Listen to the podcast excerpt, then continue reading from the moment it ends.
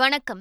தந்தியின் podcast செய்திகளை வாசிப்பது நான் கார்த்திகா பிரகாஷ். முதலில் தலைப்புச் செய்திகள். உள்நாட்டுப் போர் நடைபெறும் சூடானிலிருந்து 9 தமிழர்கள் உட்பட 360 பேர் விமானம் மூலம் இந்தியா வருகை. பிரதமர் மோடி மற்றும் இந்திய ராணுவத்துக்கு ஜிந்தாபாத் என முழக்கம்.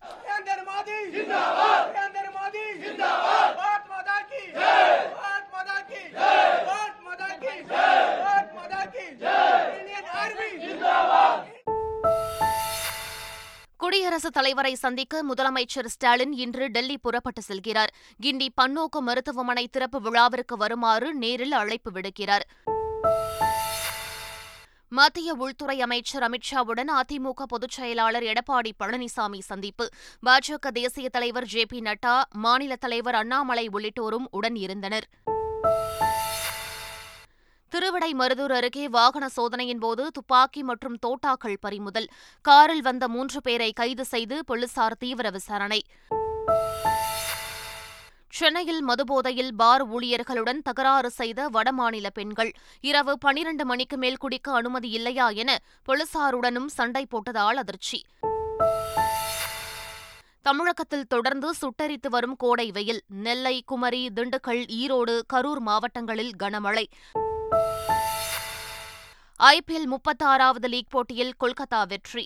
பெங்களூரு அணியை 21 ரன்கள் வித்தியாசத்தில் வீழ்த்தி அசத்தல். இனி விரிவான செய்திகள். சூடானில் சிக்கியிருந்த இந்தியர்களில் முதற்கட்டமாக 360 பேர் நேற்றிரவு டெல்லி வந்தடைந்தனர். சூடானில் சிக்கியுள்ள இந்தியர்களை மீட்பதற்காக ஆபரேஷன் காவிரி திட்டத்தை மத்திய அரசு செயல்படுத்தி வருகிறது. அந்த திட்டத்தின் கீழ் முதற்கட்டமாக 360 இந்தியர்கள் ஜெட்டாவிலிருந்து விமானம் மூலம் நேற்றிரவு டெல்லி வந்தடைந்தனர். அவர்களில் 9 பேர் தமிழகத்தை சேர்ந்தவர்கள். அவர்களை தமிழகத்தைச் சேர்ந்த அதிகாரிகள் வரவேற்று சொந்த ஊர் செல்வதற்காக 5 பேரை சென்னைக்கும் 4 பேரை மதுரைக்கும் விமானத்தில் அனுப்பி வைத்தனர். சூடானிலிருந்து 136 இந்தியர்கள் அடங்கிய 4வது குழுவினர் பாதுகாப்பாக விமானம் மூலம் ஜெட்டா அழைத்து செல்லப்பட்டனர். அவர்கள் இந்திய போர் விமானத்தில் ஏறும் காட்சியை மத்திய வெளியுறவு செய்தித் தொடர்பாளர் அரிந்தம் பாக்சி ட்வீட் செய்துள்ளார். இதேபோல் சூடான் துறைமுகத்திலிருந்து 297 இந்தியர்களுடன் 5வது குழுவினர் கப்பல் மூலம் தாயகம் புறப்பட்டனர். அவர்கள் ஜெட்டா வழியாக இந்தியா வந்து சேர்வார்கள் என்று அரிந்தம் பாக்சி தெரிவித்துள்ளார்.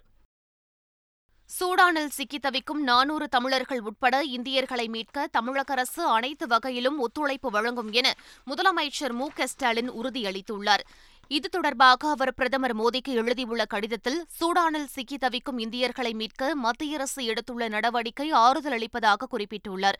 வெளியுறவுத்துறை அமைச்சகம் மற்றும் சூடானில் உள்ள இந்திய தூதரகத்துடன் இணைந்து செயல்படவும் தமிழக அரசு தயாராக உள்ளதாகவும் கடிதத்தில் முதலமைச்சர் ஸ்டாலின் குறிப்பிட்டுள்ளார்.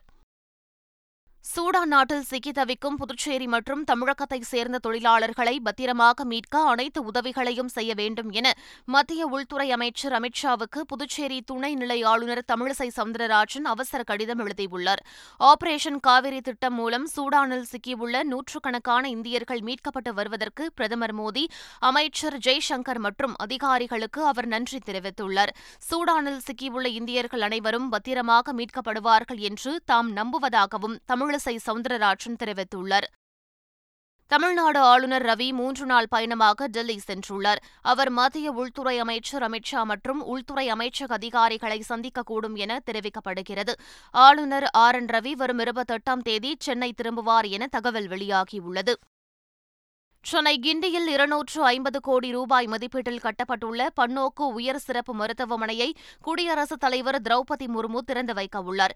இதையொட்டி குடியரசுத் தலைவர் திரௌபதி முர்முவை நேரில் சந்தித்து அழைப்பு விடுப்பதற்காக முதலமைச்சர் மு.க.ஸ்டாலின் இன்று இரவு டெல்லி புறப்பட்டு செல்கிறார். அதிநவீன வசதிகளுடன் கட்டப்பட்டுள்ள கிண்டி பன்னோக்கு உயர் சிறப்பு மருத்துவமனை தமிழ்நாட்டு மக்களுக்கு மிகவும் பயனுள்ளதாக அமையும் என தெரிவிக்கப்பட்டுள்ளது.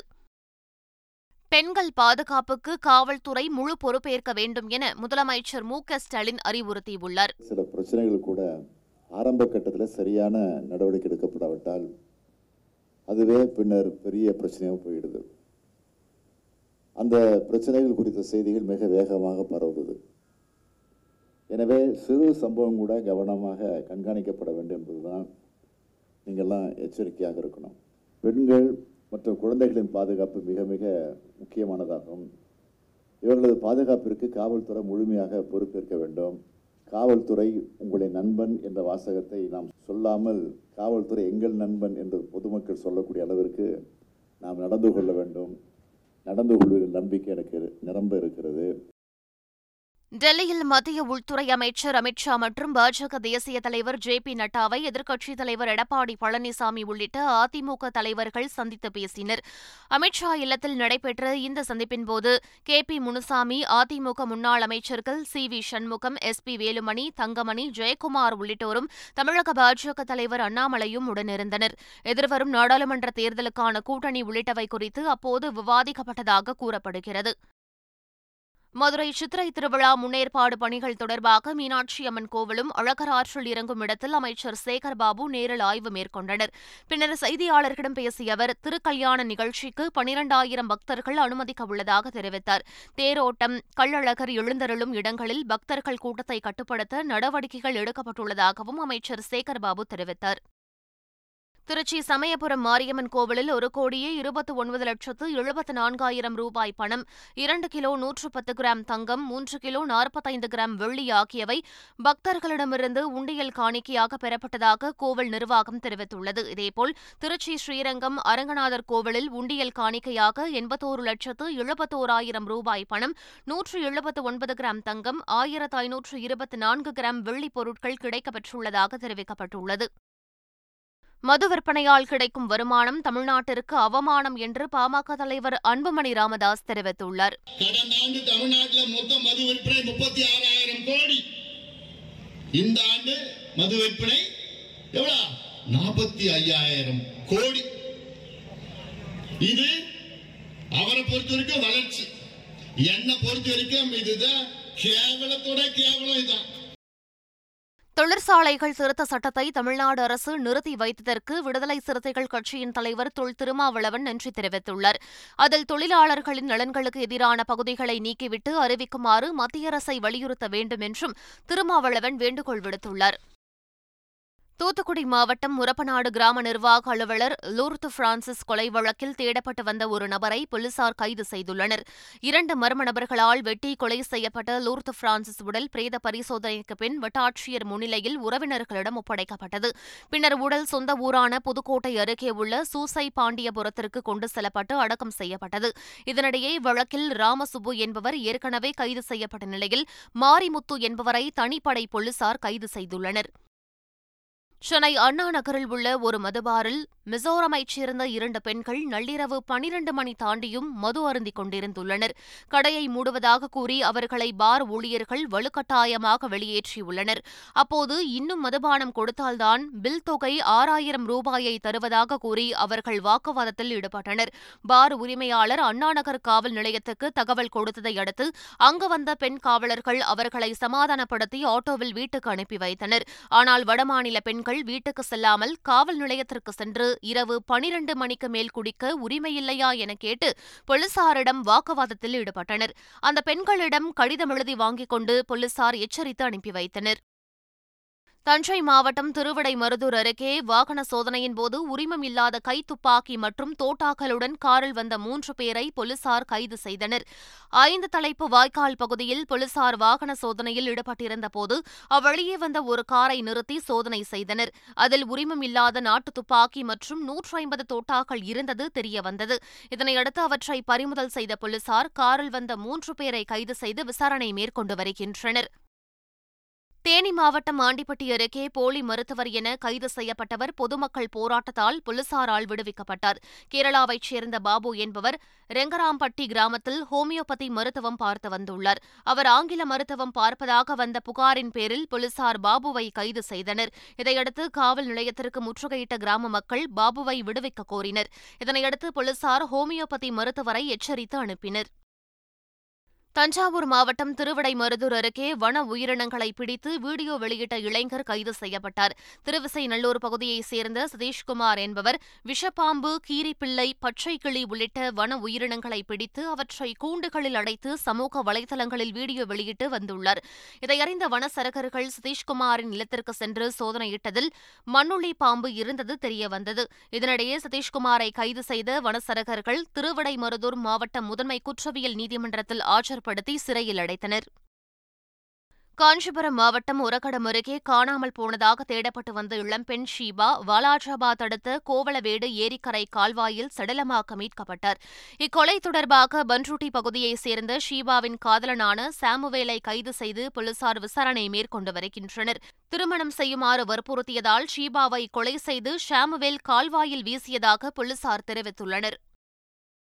தமிழகத்தில் கோடை வெயில் சுட்டரித்து வரும் நிலையில் பல ஊர்களில் மழை கொட்டி தீர்த்தது. திருநெல்வேலியில் கொட்டி தீர்த்த கனமழையால் மாவட்ட ஆட்சியர் அலுவலகத்தில் மழைநீர் புகுந்து கணினி மற்றும் ஆவணங்கள் சேதமடைந்தன. திண்டுக்கல் மற்றும் சுற்றுவட்டார பகுதிகளில் கனமழை வெளுத்து வாங்கியது. நெல்லை மாவட்டம் நாங்குநேரியில் பெய்த கனமழை வானமாமலை பெருமாள் கோவிலுக்குள் வெள்ளநீர் புகுந்தது. சிவகங்கை மாவட்டம் திருபுவனம் பகுதியில் கனமழையால் தெருக்களில் மழைநீர் குளம் போல் தேங்கியதால் பொதுமக்கள் பெரும் சிரமத்திற்கு ஆளாகினர். கன்னியாகுமரி மாவட்டத்தில் தக்கலை, இரணியல் உள்ளிட்ட பல பகுதிகளில் கனமழை பெய்தது. உத்தரகாண்ட் மாநிலம் லடாக்கில் G20 உச்சி மாநாட்டையொட்டி கருத்தரங்க கூட்டம் வரும் 28 வரை நடைபெறவுள்ளது. இதில் பங்கேற்க ஏராளமான வெளிநாட்டு பிரதிநிதிகள் லடாக் வந்துள்ளனர். அவர்கள் அங்குள்ள புத்த மடாலயத்தை பார்வையிட்டனர். அப்போது நடைபெற்ற பாரம்பரிய நடன நிகழ்ச்சிகளை அவர்கள் ஆர்வமுடன் கண்டு ரசித்தனர். காபூல் விமான நிலைய தாக்குதலில் முக்கிய மூளையாக செயல்பட்ட IS அமைப்பைச் சேர்ந்த நபரை தலிபான்கள் கொன்றுவிட்டதாக அமெரிக்க பாதுகாப்புத்துறை அதிகாரிகள் தெரிவித்துள்ளனர். கடந்த 2021 ஆண்டு ஆப்கானிஸ்தானில் தலிபான்கள் ஆட்சியை பிடித்தனர். இதையடுத்து ஆப்கானில் இருந்த அமெரிக்க ராணுவத்தினர் மற்றும் ஆயிரக்கணக்கான மக்கள் நாட்டை விட்டு வெளியேற காபூல் விமான நிலையத்தில் குவிந்தனர். அப்போது நடத்தப்பட்ட தற்கொலைப்படை தாக்குதலில் 13 அமெரிக்க ராணுவ வீரர்கள் மற்றும் பொதுமக்கள் பலர் கொல்லப்பட்டனர் என்பது குறிப்பிடத்தக்கது. உள்நாட்டுப் போர் நடைபெற்று வரும் சூடானில் உணவு, மருந்து உள்ளிட்டவற்றிற்கு தட்டுப்பாடு ஏற்பட்டுள்ளதாக பொதுமக்கள் தெரிவித்துள்ளனர். தாக்குதலால் கடுமையாக பாதிக்கப்பட்ட தலைநகர் கார்டூமில் பெட்ரோல் பங்குகள் வெறிச்சோடி காணப்படுகின்றன. சில கடைகளே திறந்துள்ளன. அங்கு உணவு மற்றும் மருந்து பொருட்கள் வேகமாக விற்று தீர்ந்து வருவதாக வணிகர்கள் தெரிவித்துள்ளனர். கையிருப்பில் உள்ள பொருட்கள் ஓரிரு நாட்களில் தீர்ந்துவிடும் என்றும், இதனால் உணவுப் பொருட்களுக்கு கடும் தட்டுப்பாடு ஏற்படும் என்றும் பொதுமக்கள் அச்சத்தில் ஆழ்ந்துள்ளனர். சிங்கப்பூரில் கஞ்சா கடத்தல் வழக்கில் மரண தண்டனை பெற்ற தங்கராஜ் சுப்பையா என்பவருக்கு தூக்கு தண்டனை நிறைவேற்றப்பட்டது. சிங்கப்பூரில் போதைப்பொருள் கடத்தல் பெரும் குற்றமாக கருதப்படுகிறது. கடந்த 2013 ஆண்டு மலேசியாவிலிருந்து 1 கிலோ கஞ்சா கடத்தி வரப்பட்டது தொடர்பாக தங்கராஜ் சுப்பையாவை சிங்கப்பூர் போலீசார் கைது செய்து சிறையில் அடைத்தனர். அவருக்கு மரண தண்டனை விதிக்கப்பட்டது. இதனை நிறைவேற்ற பல்வேறு அமைப்புகள் எதிர்ப்பு தெரிவித்தும் சாங்கி சிறையில் தங்கராஜ் சுப்பையா தூக்கிலிடப்பட்டதாக சிங்கப்பூர் போலீசார் தெரிவித்துள்ளனர். 16வது IPL கிரிக்கெட் தொடரில் ராயல் சேலஞ்சர்ஸ் பெங்களூரு அணியை 21 ரன்கள் வித்தியாசத்தில் வீழ்த்தி கொல்கத்தா நைட் ரைடர்ஸ் அணி வெற்றி பெற்றுள்ளது. பெங்களூரு சின்னசாமி ஸ்டேடியத்தில் நடைபெற்ற இப்போட்டியில் முதலில் ஆடிய கொல்கத்தா அணி 20 ஓவர்கள் முடிவில் 5 விக்கெட் இழப்பிற்கு 200 ரன்கள் எடுத்திருந்தது. தொடர்ந்து 201 ரன்கள் எடுத்தால் வெற்றி என்ற இலக்குடன் களம் இறங்கிய பெங்களூரு அணி 20 ஓவர்கள் முடிவில் 8 விக்கெட் இழப்பிற்கு 179 ரன்கள் மட்டுமே எடுத்து தோல்வியடைந்தது. இதன் மூலம் 21 ரன்கள் வித்தியாசத்தில் கொல்கத்தா அணி அபார வெற்றி பெற்றது. தனியார் விழாவில் இசையமைப்பாளர் AR ரஹ்மானுக்கு விருது வழங்கப்பட்ட போது தனது மனைவியை மேடைக்கு அழைத்தார். அப்போது AR ரஹ்மான் மனைவி ஹிந்தியில் பேச உடனே குறுக்கிட்டு தமிழில் பேசுங்க என AR ரஹ்மான் கூறினார். தமிழில் சரளமாக பேச வராது என கூறி ஆங்கிலத்தில் பேசிய AR ரஹ்மானின் மனைவி தனது கணவரின் குரலுக்கு தாம் மிகப்பெரிய ரசிகை என நெகிழ்ந்தார். மீண்டும் தலைப்புச் செய்திகள். உள்நாட்டுப் போர் நடைபெறும் சூடானிலிருந்து 9 தமிழர்கள் உட்பட 360 பேர் விமானம் மூலம் இந்தியா வருகை. பிரதமர் மோடி மற்றும் இந்திய ராணுவத்துக்கு ஜிந்தாபாத் என முழக்கம்.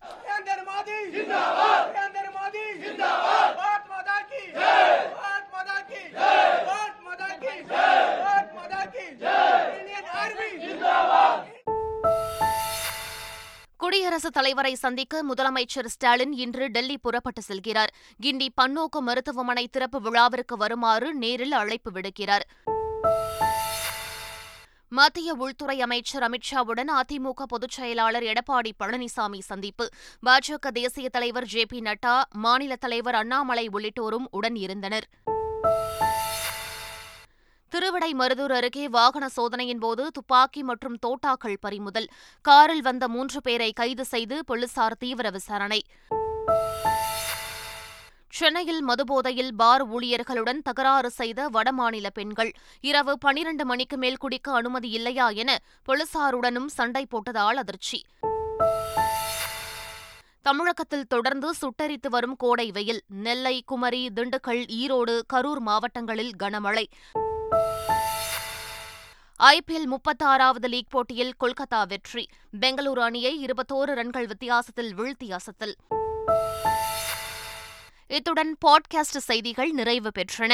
வணக்கம்.